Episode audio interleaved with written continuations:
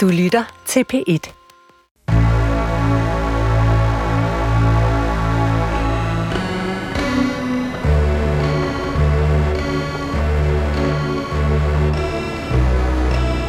Du har ringet til Hemmeligheder på P1. Tak for din hemmelighed. Vi lover at passe godt på den. Min hemmelighed er, at jeg har stemt LA, men jeg siger, at jeg har stemt enhedslisten. Velkommen til Hemmeligheder. Mit navn er Sanne Sigal Ben og jeg har netop afspillet den første hemmelighed på den telefonsvarer, du altid kan ringe til.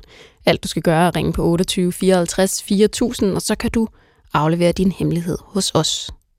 Du kan også skrive til os, og så kan vi lave din skrift til lyd. Juletid er hemmelighedstid. Den gode stemning, der bare ikke altid er så god. Og elefanten, I ved, elefanten i rummet, eller under træet, eller ind i anden, eller rundt om bordet. Julen er hjerternes test. Og vi ved af erfaring, at I ringer meget, når det er jul. Og det skal I gøre. Vi er stadig jeres ventil.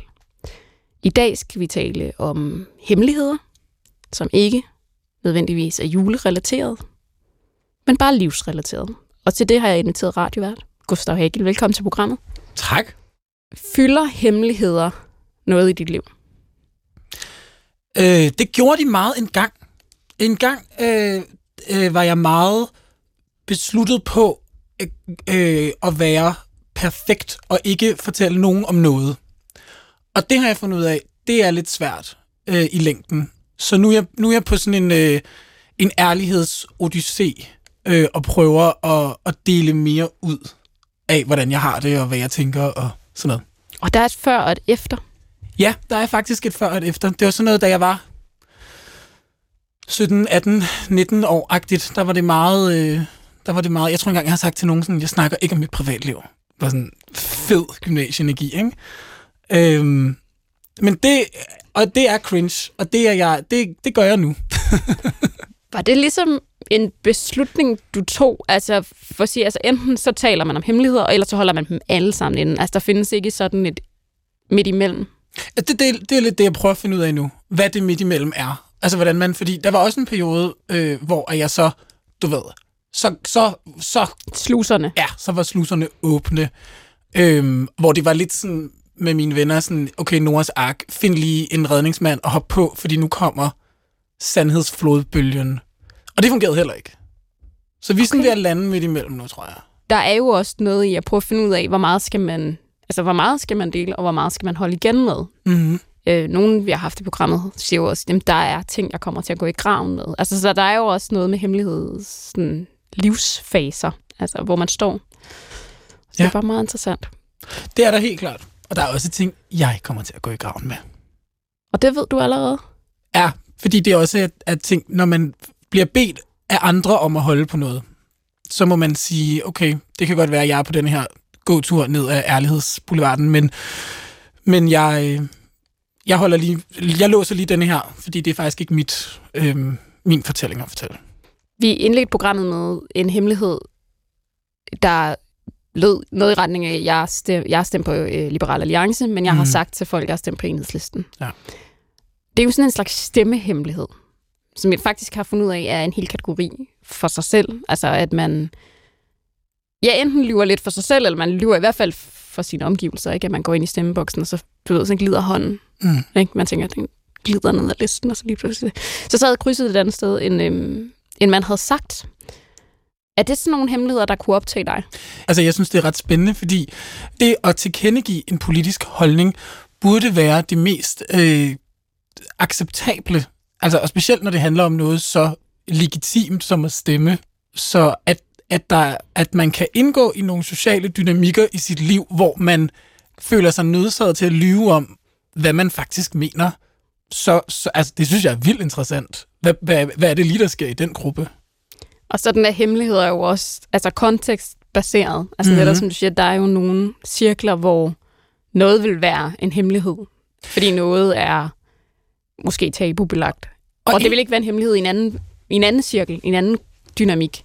Nej, og det er interessant, at man så bliver nødt til at, altså i stemmeboksen, alligevel ikke lyver over for sig selv. For det kunne man jo også gøre. Man kunne jo også lukke den del ned, og så sige, ej, jeg synes faktisk, at skatten skal endnu mere op, så jeg stemmer enhedslisten. Selvom det måske ikke var rigtigt, det man synes, men man kryber ligesom til korset i stemmeboksen, og, øh, og der er man 100% ærlig over for sig selv, og over for demokratiet. Det synes jeg er meget interessant. Det er sandt. Man kunne have taget den løgn eller den hemmelighed med sig ind i stemmeboksen, og så have løjet for sig selv. For det kan du jo. Altså imellem valg. Du kan jo, folk kan jo ringe fra opinion, og så kan du sige, nej, nej, jeg, 100% jeg stemmer enhedslisten. Men i stemmeboksen, der er man åbenbart ærlig. Det er smart. Og man ved jo også, at folk... Altså, det er derfor, der tit er sådan nogle mørketal. Mm. Altså, øh, fordi at man laver de her undersøgelser, hvor folk siger, at jeg stemmer det her. Ja. Og så, og så går de ja. ned bag gardinet, og så stemmer de noget andet. Og det er jo voldsomt interessant, fordi der er jo ikke en grund til at lyve, når Gallup ringer. Men det gør vi alligevel. Mm. Det gør vi alligevel. Og det er jo et vidunderligt mysterie. Hvorfor? Hvorfor gør vi det? Vi tager lige en hemmelighed Mhm. mere. Yes. Min hemmelighed er, at jeg altid snyder i spil. Ligegyldigt hvilket spil og hvilken modstander, så snyder jeg. Jeg hader at tabe. Og det værste er, at sejren faktisk føles okay, selvom at jeg har snydt.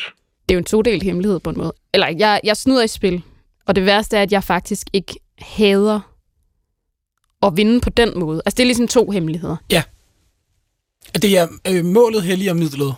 Ja, Og det er jo... Altså, det, jeg synes, det er virkelig sjovt. Konsekvent at snyde i spil. Det kan jeg enormt godt lide. Det synes jeg faktisk er ret sympatisk. Det, Ja. ja. det handler jo om en, det handler jo om en, en, en, øhm, en usikkerhed over for øh, den uforudsete konsekvens af, hvad sker der, hvis jeg taber? Det må ikke ske. Altså, det er sådan en dør, man ikke tør åbne og sige, kan jeg overskue det nederlag, eller sådan, kan jeg klare det? Det tør jeg slet ikke kigge på. Så derfor så skal jeg død og kridte vinde. Det synes jeg er en, en, en sindssyg energi at gå ud i verden med. altså du læser det også som sådan et... Øh, altså, at tab kan jo godt være et kontroltab. Ja, et identitetstab.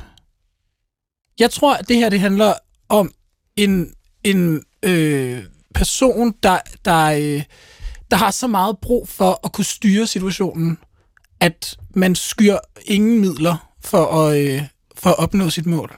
Når du alligevel fatter en eller anden form for sympati, hvad er det så, du...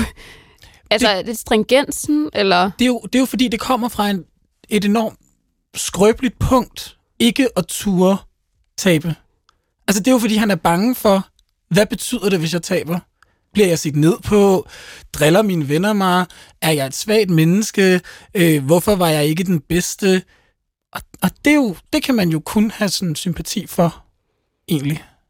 Jeg har altid fundet det meget interessant, det der med, at vi går fra at spille børnespil, øhm, som selvfølgelig også betyder alt, når man er barn, og så til det der voksenspillet, som jo er øh, sådan en, en parmiddags, eller sådan værste mareridt, føler jeg. Altså, Ja. fordi det er, øh, det er jo for sindssygt at udsætte sig selv for, efter sådan en parmiddag med et glas vin, og nu skal vi spille lidt, og det er altid øh, noget viden, vidensspil.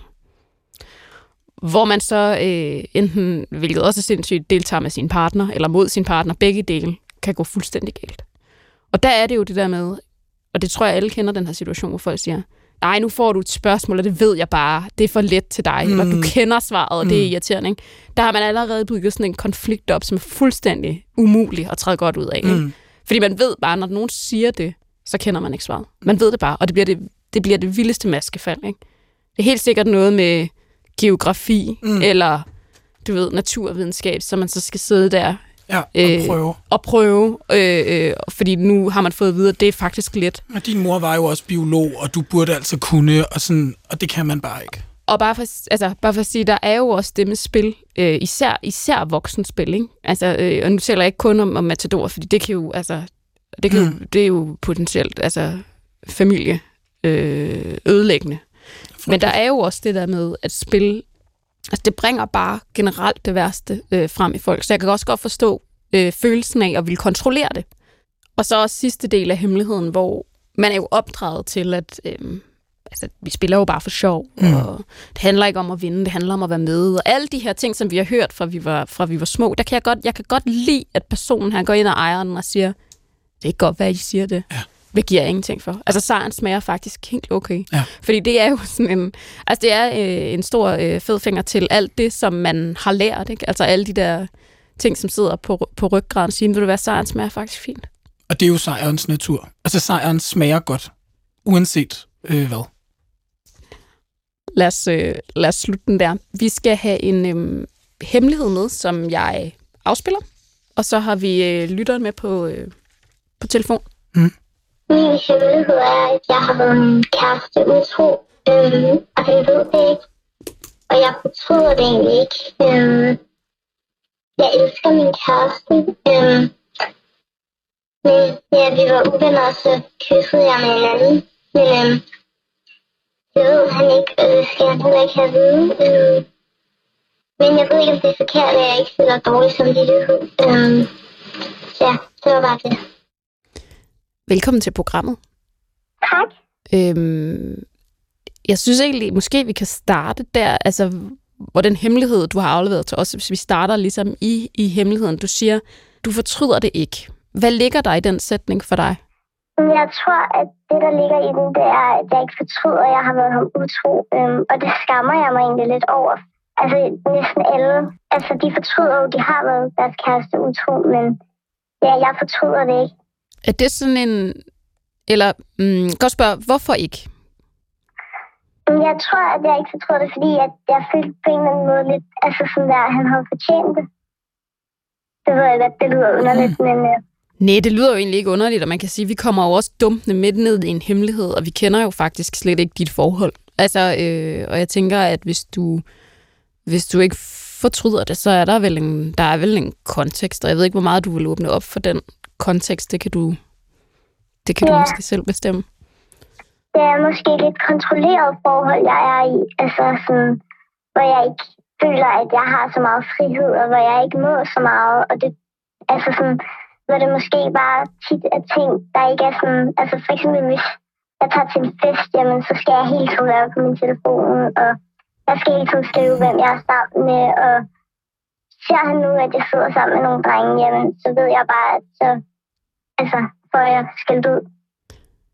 Må jeg sige først og fremmest, det lyder enormt hårdt. Ja. Og når du ja. siger det, så skynder jeg mig lige at sige, at hvis man kan genkende sig selv i dig, og det tror jeg, der sidder rigtig mange, der kan, så skal man søge nogen, der ved noget om sådan noget, altså professionel. Og det tænker jeg også, at jeg selvfølgelig vil sige til dig, for det lyder enormt hårdt at være i. Bare lige for, for den øh, del på plads. Er det hårdt at være i? Ja, det er det. Især fordi, altså, sådan, nu har jeg jo lidt altså, sådan, vendet mig til det. Øhm, og jeg elsker ham jo, og han er jo, altså, han er jo et rigtig sødt menneske. Men jeg tror også, det bunder måske nogle ting, han selv er meget usikker i. Så derfor så lægger han sin usikkerhed over på mig. Må jeg spørge, hvor lang tid I har været øh, kærester? Øh, ja, altså vi har kendt hinanden i øh, ret mange år, og så har vi været sammen i omkring et år. Omkring et år. Okay. Ja. Du skammer dig over, at du burde have dårlig samvittighed. Hvor, ja. hvor, hvor, hvor, hvorfor, hvorfor, burde du skam, hvorfor burde du have dårlig samvittighed? Fordi at, altså, det er jo ikke okay at være sin kæreste utro. Øhm, Det er jo ikke okay at kysse med hinanden, eller være sammen med hinanden. Nej. Men spørgsmålet er, om, om, du, altså, om du føler, du har været ham utro. Jamen, det føler jeg jo egentlig ikke rigtigt, altså, jeg har på den måde, fordi altså, hvis der ikke ligesom er følelser i et kys, så føler jeg ikke, at man er utro på den måde. Altså, jeg mener måske først, at man er utro, når det er, at man, man ligger følelser i det. Men du er bange for, at din kæreste mener, at det her det er utroskab. Ja, jamen, det ved jeg, han 100 procent Det gør han 100 procent. Er det, er det rigtigt, hvis jeg på en eller anden måde hører, at, øhm, at det kys kan give dig en eller anden form for distance til det, du er i? Altså en distance til dit forhold? Ja. Ja, det der med, at, at altså, jeg føler måske lidt, at nu, nu har jeg i hvert fald gjort noget, han ikke skal have at vide. Altså, det var bare den frihed, jeg måske lidt har manglet, fordi at jeg har oplevet tit, at, altså, at han bliver sur over de mindste ting. Savner, savner, du, savner du mere frihed sådan ofte? Ja, altså, det er jo, det er jo, det er jo sådan, altså, det er jo, det er jo for eksempel lidt altså, ærgerligt, hvis det er, at man altså, bare står og snakker med en, en for det modsatte køn, og man Mhm. så kan se, at han kigger lidt skævt over på det, og sådan, du ved. Ja. Så jeg ved ikke, om det måske også var en måde sådan at hævne mig lidt på. Følte det lige det sådan splitsekund, som om, at du tog dig selv lidt tilbage? Ja, Jeg spørger om noget, som selvfølgelig kan være en, altså en lille smule hårdt, men hvorfor tror du stadigvæk, at du er i det her forhold? for det første så elsker jeg ham jo, øhm, men så er det også det der med at have tryghed, og det der med at vide, at, at, at han, altså, han er der jo altid, fordi selvom han godt kan være lidt kontrollerende, så er han jo aldrig, altså han har aldrig slået mig eller noget i den stil, men det der med, at man altid har en, du ved, man kan dele ting med, så bare ikke lige, altså alt, fordi at for eksempel det, min hemmelighed går ud på, det kan jeg jo ikke dele med ham. Nej, og det tænker jeg faktisk også, at øh, den hemmelighed er egentlig måske bare bedst her. Og jeg tænker, Mhm. mm-hmm. at den måske i virkeligheden heller ikke har super meget at gøre med det, I ellers har sammen. Altså, at den er en reaktion på noget, som er en dynamik i jeres forhold, som jeg godt tør tillade mig kan, at sige, kan være øh, giftig. Ja, ja men, og det er jeg jo også bevidst om, altså fordi han siger jo tit, når jeg altså nogle gange har troet med, at, hvis, at jeg ikke synes, det gik, så han altid sagt, at jeg skal nok lave om på det, og jeg skal nok love det. Og... Men altså, det, det, det ændrer sig ikke helt vildt meget, det ændrer sig lidt. Hvad tænker du egentlig, når du hører ham sige de sætninger? I starten så tænkte jeg, at det lyder godt, men nu har jeg ligesom, altså nu rører det bare ind af det ene og ud af det andet, fordi jeg ved godt, at han ikke ændrer det. Det er jo mega svært at sige sådan, fordi den her hemmelighed har jo åbnet for noget andet nu, og det er jo mega svært at sige, du skal gøre sådan her og sådan her. Øh, men det man i hvert fald kan regne med, det er sin mavefornemmelse, og når den siger til dig, at du skal gøre på en bestemt måde, så er det en rigtig god idé at følge den.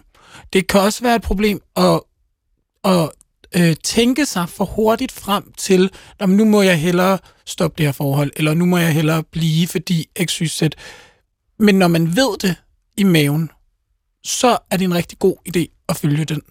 Så jeg synes, at, øh, at hvis du på et tidspunkt tænker, nu stoler jeg ikke på, at det her det ændrer sig, eller nu har jeg ikke lyst til at være sammen med ham længere, eller øh, at du så skal, skal stole på din mavefornemmelse. Ja, kunne det her kys være en, et, en stepping stone for at, at ligesom være på vej et andet sted hen, tror du? Ja, det kunne det helt sikkert. Mm, også fordi, at jeg, selvom han ville se det som utroskab, så, så tror jeg, at det var mig, eller det er mig, der bliver nødt til at gå fra ham, fordi jeg, jeg tror ikke, altså jeg tror ikke, han, jeg tror ikke, han kan få sig selv til at gå fra mig. Han er måske lige så afhængig af den tryghed, der er i at have det forhold, I har. Og derfor kan det godt, tror jeg, du har meget ret i, at det er dig, der skal bryde den dynamik, fordi det er dig, der lyder det, som om, eller lyder det på mig som om, det er dig, der lidt taber i den. Ja, Altså, det er dig, det går ud over. ja, Man kan også sige, at, at du taler også om tryghed, og sådan er det jo i, i forhold, at man har man, man veksler jo i, i tryghed blandt andet. Men man kan også sige, at hans tryghed lyder meget som om, at den er kontrollen. Mm. ja. Det er det også, og jeg er ikke et særligt jaloux anlagt menneske. Så det er ikke fordi, at det er sådan et forhold, hvor jeg også bliver irriteret over, hvis han står og snakker. Altså med en anden Det, det, kvinde. det lyder faktisk en lille smule ulige. Ja, men det er det også. Der er en ting, som jeg tænker, jeg vil sige til dig her afslutningsvis. Det er svært at forstå, hvorfor folk elsker hinanden, og det behøver mm. andre folk faktisk heller ikke at forstå. Altså bare for at sige, vi behøver ikke forstå dit forhold, men jeg tror i hvert fald, der ligger noget i at tænke over, at du måske også skal tænke over at elske dig selv højere, end du elsker ham. Ja, Hvis det giver mening. jamen det gør det. Hvordan har det været at aflevere din hemmelighed? Det var rart, fordi at der er ikke rigtig nogen, jeg kunne sige det til. Altså, jeg har lige en enkelt veninde, der ved det, men det er ikke noget, man... Men hun ved så kun... Altså, hun ved ikke, at jeg skammer mig over, at jeg ikke Mm. skammer mig over, at jeg var ham utro. Øhm, fordi det har jeg ikke kunne sige til nogen, fordi så er jeg bange for, hvordan folk vil sådan kigge på mig. Ke- Kender hun til den dynamik, der er i jeres forhold? Ja, Det er jeg glad for at høre. Mm. Jeg tænker, det, vil, det er rart for dig at have nogen, som kender til hele den her meget, meget komplicerede, må jeg også sige, usunde dynamik, øhm, at du har en støtte. Ja. Men jeg tror også, at jeg er også lidt bange for, hvordan han vil reagere, hvis jeg går fra ham. Ja. Jeg tror også, jeg tror også, det er det, der gør det altså, lidt svært for mig at gå, fordi at jeg ved ikke helt, hvordan han vil tage det. Det er også, det er også helt vildt svært. Og det er virkelig, virkelig meget at gå med i sit hoved. Det, det, det, er, det er jeg ked af, at du skal gå og bære rundt på.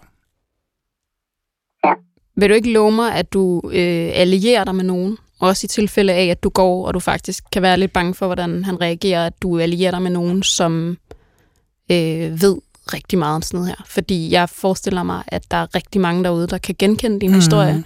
Og når der er nogen, der kan genkende din historie, så er der rigtig mange steder, man kan henvende sig, hvis man for eksempel er nervøs for Mhm. at gå. Vil du ikke love mig, at, at du allierer dig med, med gode mennesker? Jo, det skal jeg nok. Og brug hjertet som telefon? Eller maven, som Gustav sagde? Det skal jeg nok. Tak fordi du delte. Tusind tak. Og tak for et godt program. Tak selv. Vi var ikke noget uden jer jo. Nej. Vi skal lige trække vejret. Ja, hold da op. Det var godt nok... Øhm, det var faktisk lidt voldsomt. Der er jo altid en, en ventil, man kan ringe ind til her, men det er jo klart, at, at hvis man står i en situation, øh, som, som kræver professionel hjælp, så skal man opsøge professionel hjælp. Ja, Det er, men det er enormt smukt, at man... Øh, fordi man, man, man kender så godt følelsen af, at, at man kan gå med nogle hemmeligheder, som kan være så tunge og så øh, knudrede, at man kan ikke folde det ud til sine venner eller sin familie. Så kan det næsten være nemmere at folde det ud til et helt lands befolkning anonymt, end, end, at, end at snakke med dem, man kender om det.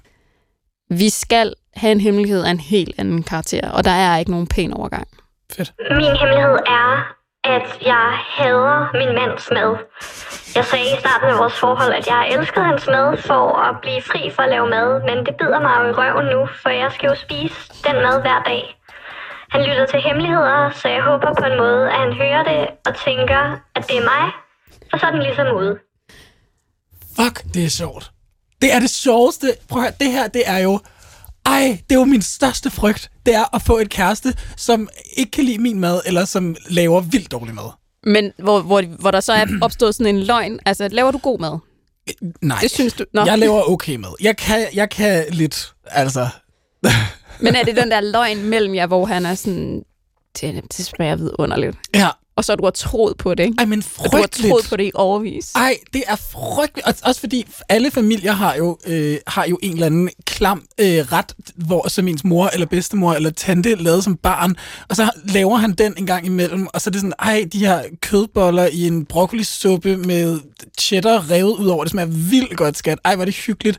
Kan du ikke lave den igen? Sådan, åh, når man først er i den, så er man fucked. Du kan ikke tage den tilbage, jo. Ej, hvor er det sjovt. Også fordi du kan jo ikke... Det er jo faktisk et ret stort conundrum. Jamen, hvad gør... Altså, fordi Mhm. mm-hmm. der er jo det med hemmeligheder, fortikelser, hvad end vi kalder dem. De bliver jo større. Mm. Det er jo det, der er det forfærdelige. Det er jo, ja. at, at, at snebolden ruller jo. Og den ruller sig større, men den, sandheden kommer også ud til sidst. Det tror du? Det tror jeg. Det tror jeg ofte, den gør. Det tror jeg, den gør 95 procent af gangene. Det kan vi jo blandt andet se ved, at, at hun ringer ind med en hemmelighed, men samtidig siger, jeg håber faktisk lidt, min mand hører det her, sådan så han kan få et vink med en vognstang. Og det er jo også fordi, at nogle hemmeligheder har den der igen, den der indbyggede følelse af, sådan, at de gerne vil ud. Ikke? Mm. Fordi den her, den er jo også... Altså, det ville jo være rart, hvis den kunne komme ud på den her måde. Altså, fordi hvis man er konfliktsky, så er der... Altså, så det her... Vi er faktisk sådan lidt en lavprak... Det er public service. Er du sindssyg? Fordi så ville den være ude, og så ville vi kunne grine lidt af det. Hvor hvis du skal tage den samtale om, at din mad har smagt dårligt i tre år? Nej, det er simpelthen...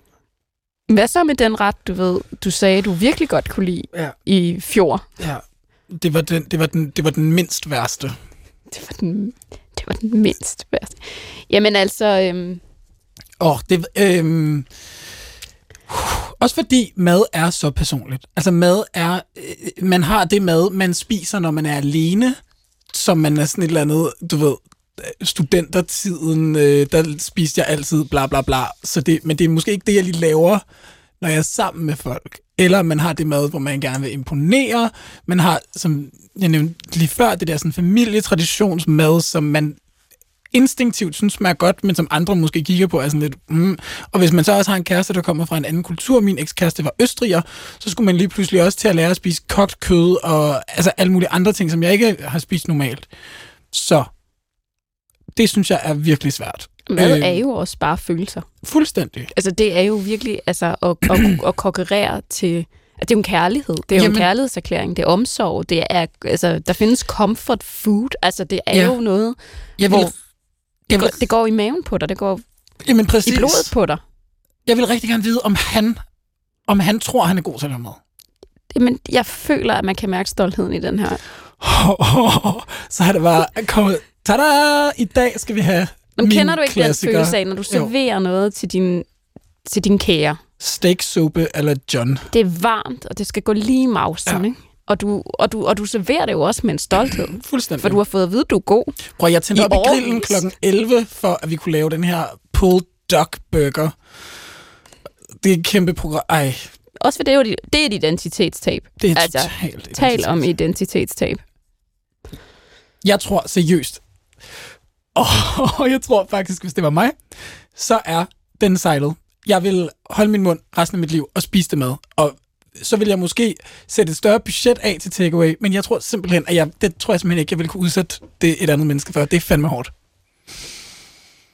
Ja, fordi det er, jo, det er jo bare at stikke en kniv direkte ind i din, din elskedes hjerte, og så bare køre den rundt. Eller, for, altså, For har du løjet om det, og har du kunnet lyve om det i tre år og spise den mad?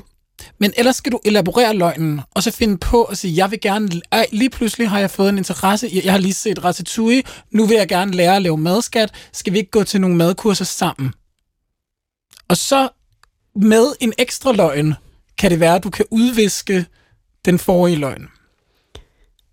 Det er sjældent, at en løgn på en løgn vil give et godt I, Minus- Måske, måske Minus plus minus giver plus. i den her sammenhæng, måske, ja. Altså, det er det, eller, eller spis, hans, spis hans dårlige mad. Sådan har jeg det. Vi tager en hemmelighed mere, og så øh, har vi øh, hemmeligheden med på telefon. Min hemmelighed, det er, at øh, jeg er læge og har arbejdet som det i mange år, men jeg har aldrig været glad for det, og jeg har faktisk besluttet mig nu for, at jeg vil droppe ud af den profession og så læse til præst. Ja, og det er lidt vildt, fordi øh, jeg er ikke døbt, jeg er ikke konfirmeret, jeg kommer ikke i kirke, jeg jeg forstår ikke rigtigt, hvad der foregår, men jeg føler bare, at det er det helt rigtige, og det vil jeg gøre. Det var min hemmelighed. Hej. Velkommen til programmet. Tak skal I have. Altså, det er jo en... Øhm, det er, en, det er jo en ret specifik hemmelighed. Altså på den måde, at det er jo ikke sådan en universel hemmelighed. Altså tit indeholder en, en hemmelighed jo sådan noget, som alle vil kunne genkende. Jeg tror, alle vil kunne genkende og vil være noget andet eller leve et andet liv. Men det er, en, det er jo en Ja. ret sådan lidt, hvad vil jeg sige, kuriøs, sjov øh, hemmelighed. Ja, og det er også derfor, at den er hemmelig. Fordi at øh, jeg tænker, at hvis jeg siger det højt, så begynder folk bare at grine af mig og synes, at jeg er fjollet.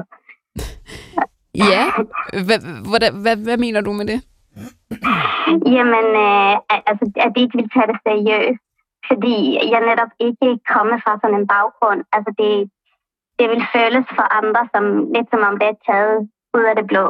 Øhm, og sådan er det på en måde, men heller ikke, fordi jeg tror, det er en ting, der ligesom har ligget i mig i, i lang tid, men som pludselig sådan udkrystalliserede sig til, til noget mere konkret.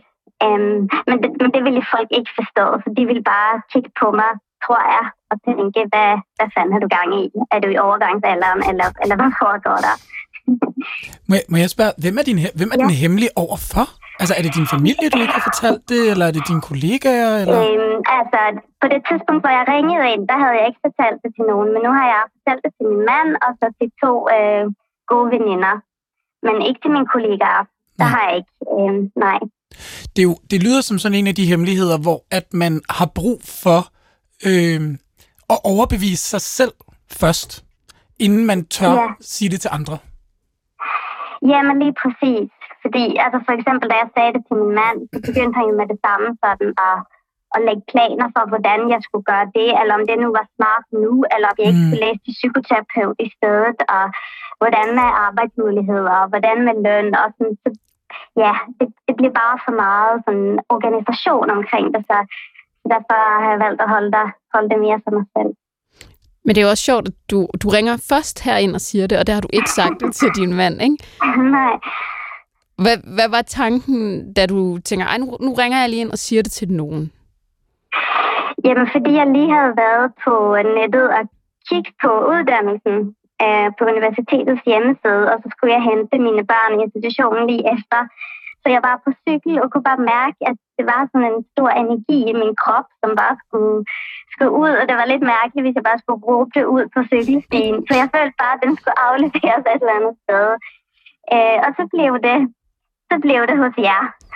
Det er vi meget glade for, også fordi det er jo, det er jo en lidt sjov, altså det er jo en lidt spøjs hemmelighed på den måde, at, at jeg forestiller mig, hvis man er læge, så er det jo tit noget, som folk taler om som et kald, altså. Øhm, Ja. Og det er præst jo også.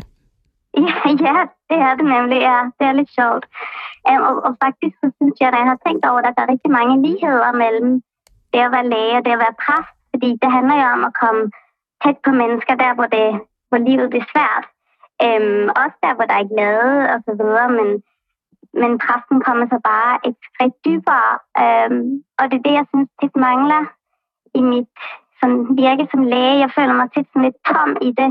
Det, det kan godt blive sådan meget produktionsarbejde over det, og det, øh, ja, det synes jeg kan være svært at være i. Du mangler fordybelsen og Ja, det gør jeg rigtig meget. Og, og hvorfor så lige præst? Jamen, fordi jeg, jeg vil have det her dybe samtaler med folk, og ligesom komme ud der, hvor, hvor der er rigtig, hvor tingene betyder noget. Mm. Altså, jeg kæmper, se- selvom, selvom mange nok vil sige, at læge det er et meget meningsfyldt arbejde, så føler jeg alligevel relativt tit, at det ikke er meningsfyldt. Øhm, det er lidt mærkeligt, men det føler jeg bare, det, det giver sådan en tomhed. Er du, er du bange for... Altså, læger er jo, hvad kan man sige, det er jo nogle af de sådan, mest hedrede figurer i vores samfund, ligesom advokat ja. Eller et eller andet. Øh, og præster var det jo engang, men er måske i dag lavere anset for... Altså, øhm, måske på sådan... Det, det er i hvert fald ikke sådan en gruppe, hvor man tænker sådan, de er virkelig... Så var du bange for at miste noget social status ved det her skifte? Øhm, altså, ikke så meget det. Altså, det er faktisk mere pligtfølelsen omkring, at Mm. jeg ved, at der mangler læger i samfundet, og jeg har fået en meget lang og dyr uddannelse. Og jeg har en meget sådan... Altså, det tænker jeg rigtig meget over. Ja. Øh, at hvis jeg ikke skal arbejde som det mere, så står jeg ligesom i gæld på en eller anden måde til samfundet. Øh, og den, den, altså, den kæmper jeg rigtig meget med. Um, altså, min sociale status, den går jeg mindre op i. Okay. Sige. Det er mere der, jeg føler, at, at ja, Det synes fordi jeg er der en, mangler jo læger. Det synes jeg er en helt vildt øh, interessant refleksion at have øh, som, som borger Ja. i et velfærdssamfund.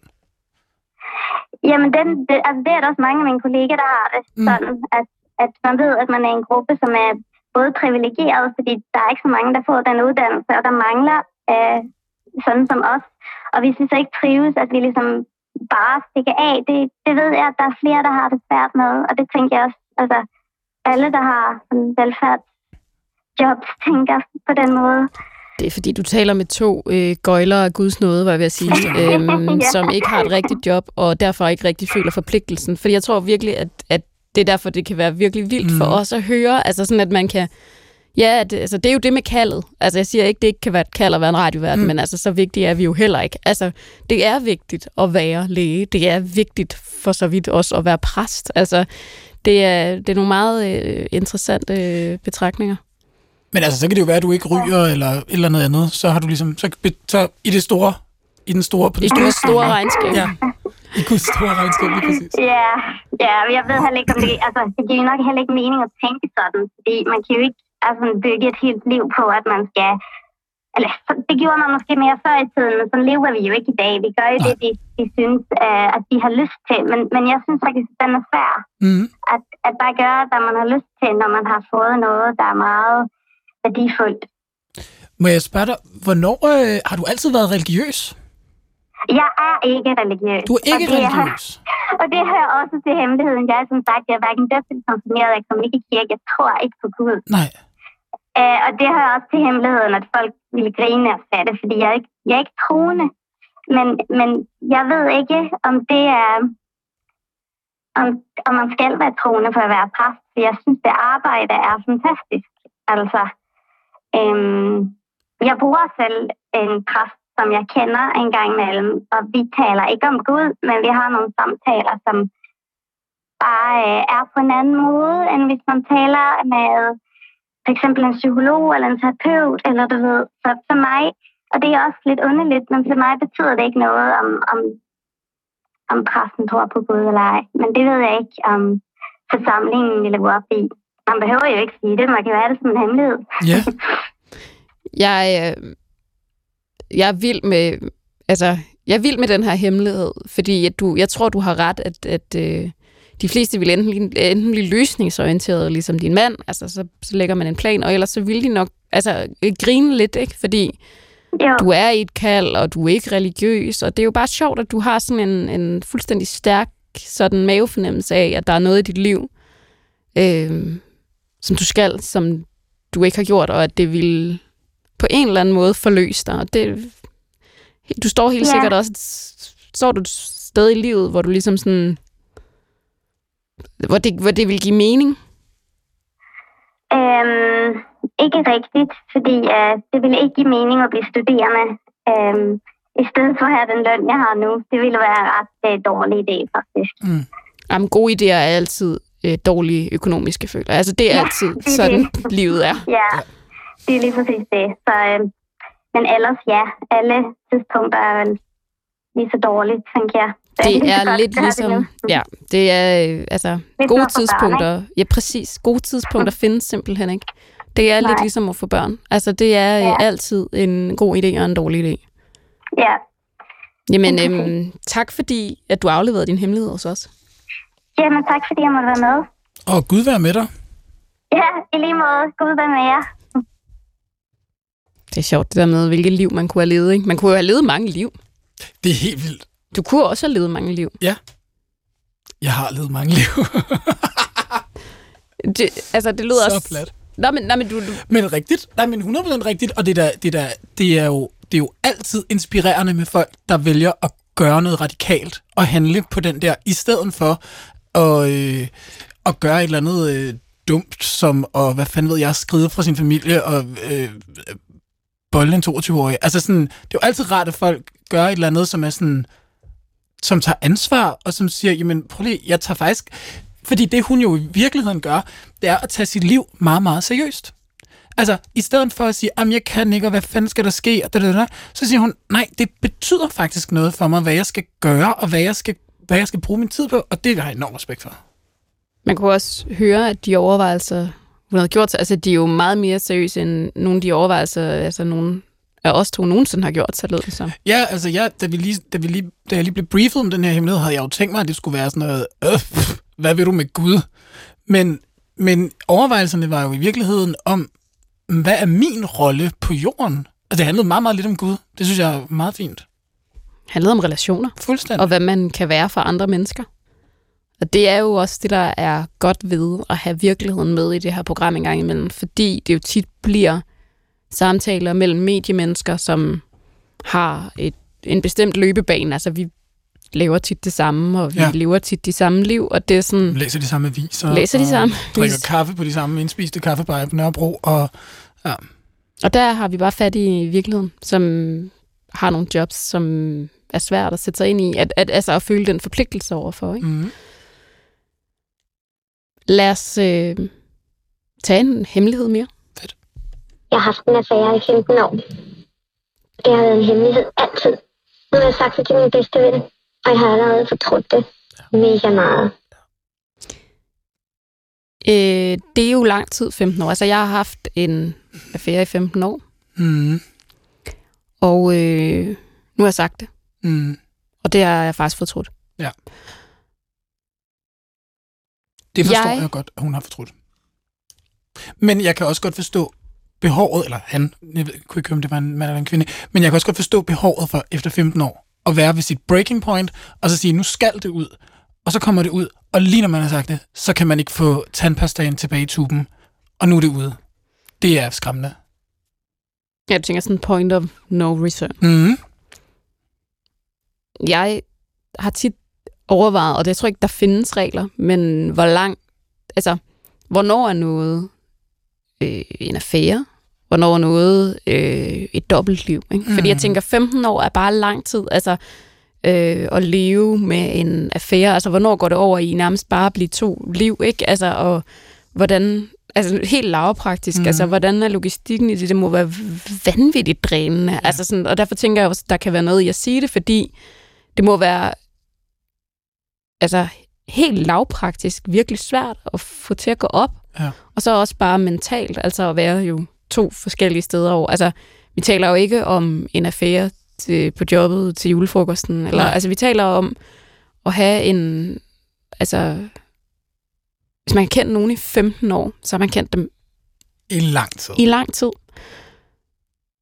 Og derfor tænker jeg også, at jeg kan godt forstå, at personen har fortrudt det, fordi det er jo en, at det er jo, det er jo en bombe. Jeg tænker, det er meget godt. Du tror det er godt. Jeg tror, det er godt lige at sige det. Ja. Det er Ja. det jo så tydeligvis ikke, for personen Nej, har fortrudt det. Jeg, jeg, jeg er altså også i tvivl, om det er godt at sige det. Og det er mere fordi, jeg tror, øh, eller jeg sidder, jeg sidder og overvejer om, hvad det virker, øh, det virker som om, det er en, af uklare årsager, at personen har sagt det. Hvad vil personen have ud af at fortælle det? Er det bare at, at, at lette byrden på skuldrene i et øjeblik? Øh, det, det kan der godt komme tømmermænd ud af. Eller er det at øh, begynde at rydde op i sit privatliv? Hvis det er det, så er det måske et meget godt første skridt at sige det. Men hvis man er så øh, bange for konsekvenserne af, at det her det kommer ud, hvilket man jo er, når man har holdt det hemmeligt i 15 år, øh, så, så, er det, så, så, så, er det, så er det sat med en stor ventil at åbne. Altså, der er godt nok tryk i den der trykkoger, ikke? Og hvis man så ikke tør tage konsekvensen af det, så, øh, så, skal man, så skal man være sikker på, at man kan... Ja, man skal turde tage konsekvensen af det, før man åbner den der øh, øh, trykkoger. Jeg tror også, Eller, at når, jeg. altså, at når vi taler om de her øh, utroskabshemmeligheder, nu det affære, hvad, hvad end vi kalder det, så er det jo også det der med at fortælle det til et andet menneske, mm. er jo også at lægge vægt på et andet menneske. Altså det der med den, mm. der så Mhm. sidder med den information, Ja. har jo ikke bedt om at få den information. Og den er svær at... at øh, altså, når du har hørt det, har du hørt det, og så ved du det. Og, Og det- så er det, det, er tungt, det kan også være tungt for andre mennesker at bære på. Der er noget med, man nogle gange, og det er derfor, jeg siger det med tandpastaen i tuben, altså der er nogle gange, hvor man kommer til at sige noget, som, som simpelthen man ikke kan rulle tilbage. Altså det kan også, det, det behøver ikke være noget så, hvad hedder det, voldsomt som det her. Det kan også være nogle gange i et skænderi, så kommer man til at sige, at det er kraftet med os, fordi du altid. Du ligner din mor. Og når man så, det kan man bare ikke recover fra, så er man nødt til at, at, øh, at virkelig dele med det. Og, og nogle gange, og det er derfor, det er, det er delme svært. Jeg, jeg, jeg, jeg vil jo synes, at 15 år er for lang tid at lyve for folk. Øhm, der er jo nogle hemmeligheder, som er hemmeligheder, og der er noget, som er løgne, som man ikke tør face øh, op to. Og det er det, det her det lyder som. At man simpelthen ikke gør det, som, som vores lytter gjorde, tager ansvar for sit liv. Øhm, og nu skal jeg nok, fordi det er mig, der er gæst, og ikke... Øhm, at så kan jeg godt være bussemanden og sige, jeg synes, der skal ryddes op i det her, fordi 15 år, det er for lang tid. Og hvis du virkelig holder af øh, de to parter, du lyver over for, så, så, så er den bedste måde, du kan vise det på, ved at være ærlig over for dem. Og få styr på det. Du, bl- og du får det så meget bedre. Altså, helt ærligt. Men man de vender sig også til at, må være skyhøje. men man vender sig også til at have det dårligt. Altså, jeg ved, man frygteligt. vender sig jo til hemmeligheden, man vender sig jo til løgnen, man vender sig jo til de historier, man fortæller til ja. dem og til sig selv. Og man kan, jo, man kan jo vende sig til at have det rigtig dårligt. Ja, og man kan lyve så meget for sig selv, at det nærmest bliver virkelighed. Hvilket er øh, sindssygt, at den menneskelige hjerne kan det. Øhm, så det er, øh, det er godt nok... Øh, men, man, men igen, hvis man vil bevare status quo, hvis man siger, det er egentlig meget rart med min kæreste og min elsker, det har sgu fungeret i 15 år, I like it. Så tag den med i graven. Så, al- altså, så, kan man, så skal man være øh, stærk på den altså negativt stærkt, stærke måde øh, til at kunne bære det og kunne holde sådan en storisk øh, ret ryg. og det virker det som om, at vores lytter ikke kunne, og derfor synes jeg, at vores lytter bør tage konsekvensen og være ærlig. det bliver meget monopolet nogle gange, synes jeg, i min råd. Det er godt. Vi tager den sidste hemmelighed, inden du fortæller en hemmelighed. Ja. Hemmeligheder. Jeg synes jo, at der er en masse alvorlige ting i den her podcast, som jeg efterhånden har hørt virkelig længe, så nu vil jeg gerne dele en lidt sjovere historie med jer. Jeg øh, var til fest med min klasse. Det er et par år siden. Jeg havde simpelthen drukket lidt for mange øl, så jeg øh, knækker mig øh, lidt over det hele. Det er jo så, hvad det er. Jeg øh, bliver lagt i seng. Pinligt, ikke? Så bliver jeg lagt ind. Øh, jeg er i sengen, ja. Så går der hvad, en time, og så kan jeg mærke, at jeg skal ud på toilettet lige nu, fordi jeg skulle brække mig. Så begynder jeg at gagge hele vejen ud til toilettet, og i det jeg spænder i min mave, så skider jeg i bukserne. Foran hele min daværende klasse. Der lugter i hele huset. Det er simpelthen så pinligt. Jeg kan godt lide, at du, og det kan lytterne jo ikke se, at du under hele øh, beskeden, altså øh, prøver at gemme øh, dit hoved, altså give dit ansigt i dine hænder, fordi du synes, det har været pinligt. Ja. Ja, Det her, det er øh, på alle punkter mit værste mareridt.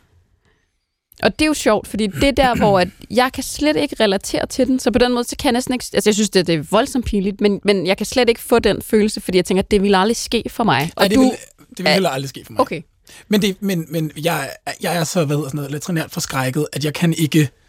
Jeg, jeg kan... Altså, jeg er... Det der, bare det at sige det højt, at det snorer i maven, det er sådan, ej, frygteligt. Åh, det, men ja, fint, at det er en hemmelighed. fordi du får det så, øh, altså du kan ikke, jeg synes simpelthen, det er, er det, så... er det, du ser det, Ja. kontroltabet, er det, er det, Ja. det kan du slet ikke være af. Nej, jeg synes, det er en, en, øh, en, en frygtelig situation at være i. Altså, og det der med bare at være... Altså, så, jeg sådan, Nå, så stiver, så skulle blive lagt i seng og sådan noget. Som sådan, ja, ja, det er fint nok. Det kender de fleste jo. Øhm, men, men det der med, at, at man har drukket sig så meget for salgs og samling, at ens krop bare altså, holder fri. Og er sådan, ellers mange slags tak. You're on your own. Vi ses i morgen. Det synes jeg er, er frygteligt. Jeg holder jo lidt øh, af den her slags mennesker, Mm. som, fordi jeg slet ikke selv er det, så den kan give fuldstændig slip. Og nu kunne jeg godt høre, at det her, det er jo ikke sådan en give en slip, man har lyst til. Mm. Men stadigvæk holder jeg af det der med de mennesker, som altså kan drikke sig fra sans og samling mm. på den måde. Altså som jo på et eller andet sted hen ad vejen til den her øh, øh, seance, bare har øh, lavet alt sejle. Altså drukket de shots, haft det så sjovt, Ja. danset på de borer. Altså den der øh, følelse af sådan madness, mm. altså som jeg slet ikke øh, kan genkende, synes jeg også er altså faktisk enormt smuk. Altså vi er jo klamme tit. Altså folk er jo klamme. Det er jo- Og altså, det er, ikke, det er jo klamt at skide bukserne. Altså, men det er jo bare det der med, sådan, jeg kan godt lide nogle gange at høre de historier, fordi jeg aldrig selv har været øh, vild med det altså kontroltab, det er at drikke sig for sans og samling. Øh, nej, altså Nietzsche taler jo om, hvad kan man sige, øh, de to yderpunkter i mennesket, som er den totale kontrol og det totale tab af kontrol, og behovet for begge dele. Altså behovet for, at, at selvom vi synes, at øh, nedbrud og ødelæggelse og destruktion er klamt og grimt at se på, så er der også en enorm nydelse i det, fordi livet er så svært. Altså, det, i bund og grund koges det jo ned til, at, og det er jo det også sådan et program, som, som det her program ligesom taler ind i, at det er mega, mega monster svært at være i live, og derfor er der helt vildt mange mennesker, der har brug for øh, en gang imellem mig selv inklusiv, øh, og, og virkelig give los. Øh, fordi at det er en måde at, at, at leve med øh, pessimismen og den øh, øh, hvad hedder sådan noget, øh, tilbagevendende meningsløshed, som mange mennesker oplever. Der er jo også noget med, når kroppen bare, som du sagde, hvad sagde du, holder fri, synes jeg var et meget smukt udtryk. Det er bare fordi, jeg kan, altså der er nogle gange det der, hvor at man, man er så stiv, at man er sådan, nej okay, jeg er alene i det her. Sådan, fedt. Min krop er her ikke, mine, øh, mine fødder vil ikke med, øh, jeg, kan ikke, øh, jeg kan ikke rigtig tænke, jeg kan ikke rigtig lytte godt. Vi er kun os to, lock in, og så bare ligge i, hvad hedder det, fosterstilling og håbe på, at det snart slutter. Jeg kan huske øh, millisekunder af min fødsel, men den følelse netop af den, du beskriver, altså der, hvor man kan mærke, at man også lidt er tjekket ud af egen krop, eller mm. egen krop er tjekket ud af en. Altså den der sådan, vi, øh, vi skal lige finde en måde at arbejde sammen på, fordi jeg kan ikke kontrollere det. Og, og, og der er noget meget smukt i det, fordi det jo ellers er noget, vi, altså, vi tager pænt tøj på. Vi prøver, mm. altså vi er disciplin, altså vi, vi friserer, altså vi friserer kroppen, hvis man kan sige det sådan. Det er, jo, det er jo noget, vi har dyrket i den vestlige verden øh, til, til perfektion. Ikke måske kun den vestlige verden, men der dyrker vi den især. Øhm, og så bare let go. Altså bare stå der og skide i bukserne øh, på, på en hyttetur. Gustav? Ja. er det den måde, du forbereder dig på? Det er den måde, jeg prøver at blive følsom på. Det du har... vil jeg rømme halsen og rette mig op. Ja, fordi du har en hemmelighed med til os, og jeg aner ikke, hvad det er. Så jeg, øh, og det er jo også det gode ved det, det er, jeg kan ikke lægge ansigtet i de rette folder, fordi jeg aner ikke, hvor vi skal hen. Mm. Men det er sjovt, altså øh, det er jo virkelig rart, at den hemmelighed, som jeg har med, spejler sig faktisk, eller ligger sig rigtig godt i linje med nogle af de hemmeligheder, vi har hørt øh, fra andre. Det er jo sindssygt dejligt. Men, øh, og den passer også lidt til det, vi snakkede om i starten af programmet, at jeg er på den her øh, sandhedstur, være mere følsom. Øh, jeg er ikke perfekt rejse, øh, så min hemmelighed er faktisk, at jeg er begyndt til psykolog. Øh, og det er ikke en hemmelighed, som er sådan svær. Altså, det er ikke sådan, at jeg sidder og øh, øh synes, det er det værste at sige i verden. Men der er mange i min familie, der ikke ved det, og der er øh, mange af mine venner, der ikke nødvendigvis sådan... Det er ikke noget, jeg annoncerer.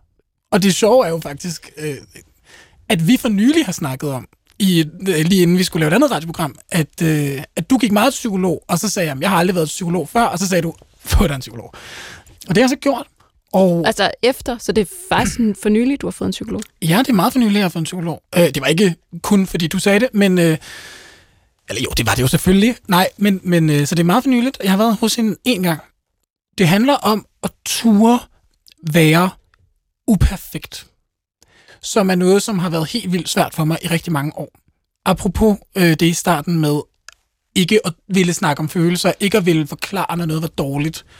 Øhm, fordi jeg havde meget en følelse af, at, hvad kan man sige, jeg havde ligesom et ansvar for at være, fordi jeg havde let ved mange ting, så havde jeg også et ansvar for ikke at pårage mig sådan negativ opmærksomhed. Det var ligesom ikke sådan, hvad hedder sådan noget, okay. Det var sådan, jamen, du kan jo ikke både være god til det og det og det, og have mange venner. Det kan være svært at skulle bryde med det billede, og så sige, nej, vent, jeg er faktisk ked af det. Eller jeg har faktisk det her et eller andet. Og det, der så er interessant, det er, at, at så er der sådan sket mange ting altså inden for de sidste par år. Øh, og er jo så startet på den her øh, herude, hvor at det, når man sætter sig selv på spil og, og, og siger, her er jeg, øh, lyt til mig, så, så, så tvinger man jo sig selv til at gøre sig sårbar. Så det var sindssygt svært for mig at være sårbar i det samtidig med, at jeg totalt havde et behov for at blive professionelt anerkendt for, at jeg var dygtig, hvilket krævede en sårbarhed. Så den der sådan, det sygelige behov for at være perfekt, som helst skal forklares af andre, altså i ros. Ja, du er fandme dygtig. Hold kæft, det er en flot tegning, du har lavet. Ej, hvor er du klog, når du kan nævne Nietzsche. Den, den, den var ligesom ikke nok Øhm, det er også fordi, man som vært er nødt til at tænke over, hvorfor skal man lytte til dig? Ja. Altså, hvorfor skal man lytte til lige netop dig? Aner det ikke. Nej, det Udover aner jeg min, godt. Hæ, min hæseryst. Nej, altså... Nej, men bare for at sige sådan, der, er- altså, der er jo noget med at sætte sig selv på spil, Mm. og der er også noget med at tro på, at der er en grund til, at man skal lytte til dig. Altså, jeg tror måske, eller jeg håber, der er nogen, der kan genkende den der følelse af, at, at man kan ikke finde bekræftelsen i at få at vide, at man har lavet en flot tegning, eller at man er da en virkelig sjov type til en fest, eller hvor ser man godt ud, eller hvor har man god tøjstil, men at man er nødt til at finde noget selvværd inde i bunden af ens selv, og ligesom øh, modellere det op på en eller anden måde. Man tror jo, at alle fra vores generation har siddet til psykolog Ja. since forever. Men det er faktisk tit noget, jeg hører os andre sige sådan, og det har de faktisk ikke lige fået fortalt. Eller sådan, at der er faktisk måske ikke helt den åbenhed, jeg troede. Og det er dejligt, at du har taget sådan en altså, hemmelighed med til os. Altså at sige sådan helt åbent, jeg har startet psykolog. Ja, altså det var lidt, det var lidt grænseoverskridende øh, til at starte med, men det er jo heller ikke, hvad kan man sige, værre end det. Det er bedre end det, du. Ja, ja. Ja. Du prøver jo bare at øh, finde ud af, hvordan du skal padle rundt her i, i det, man kalder livet. Og Også- det er jo også det, vores lyttere gør. Fuldstændig. Og man kan jo ikke, bare lige til sidst her, man kan jo ikke sige til nogen, der er så modige at skrive ind, eller ringe ind og sige, jeg øh, vil gerne skifte min karriere fuldstændig fra et sikkert velanset øh, job som læge til et virkelig svært, og jeg ved ikke engang, om jeg tror på Gud, blive præst, og så sige, det er fandme flot, du tager ansvar for dit eget liv, og så ikke selv prøver at tage ansvar for sit eget liv. På den måde øh, fuldstændig i tråd med øh, vores lytter. Det er det, der hedder en sløjfe. Det er det, der hedder en sløjfe. Tak fordi, at du delte din hemmelighed, og tak fordi, du var med til at lytte til andres hemmeligheder, og tak fordi, I lytter med derude.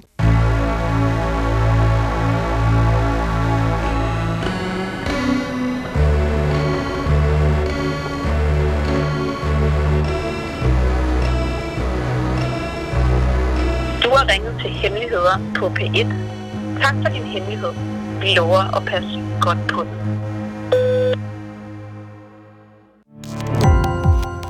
Gå på opdagelse i alle DR's podcast og radioprogrammer. I appen DR Lyd.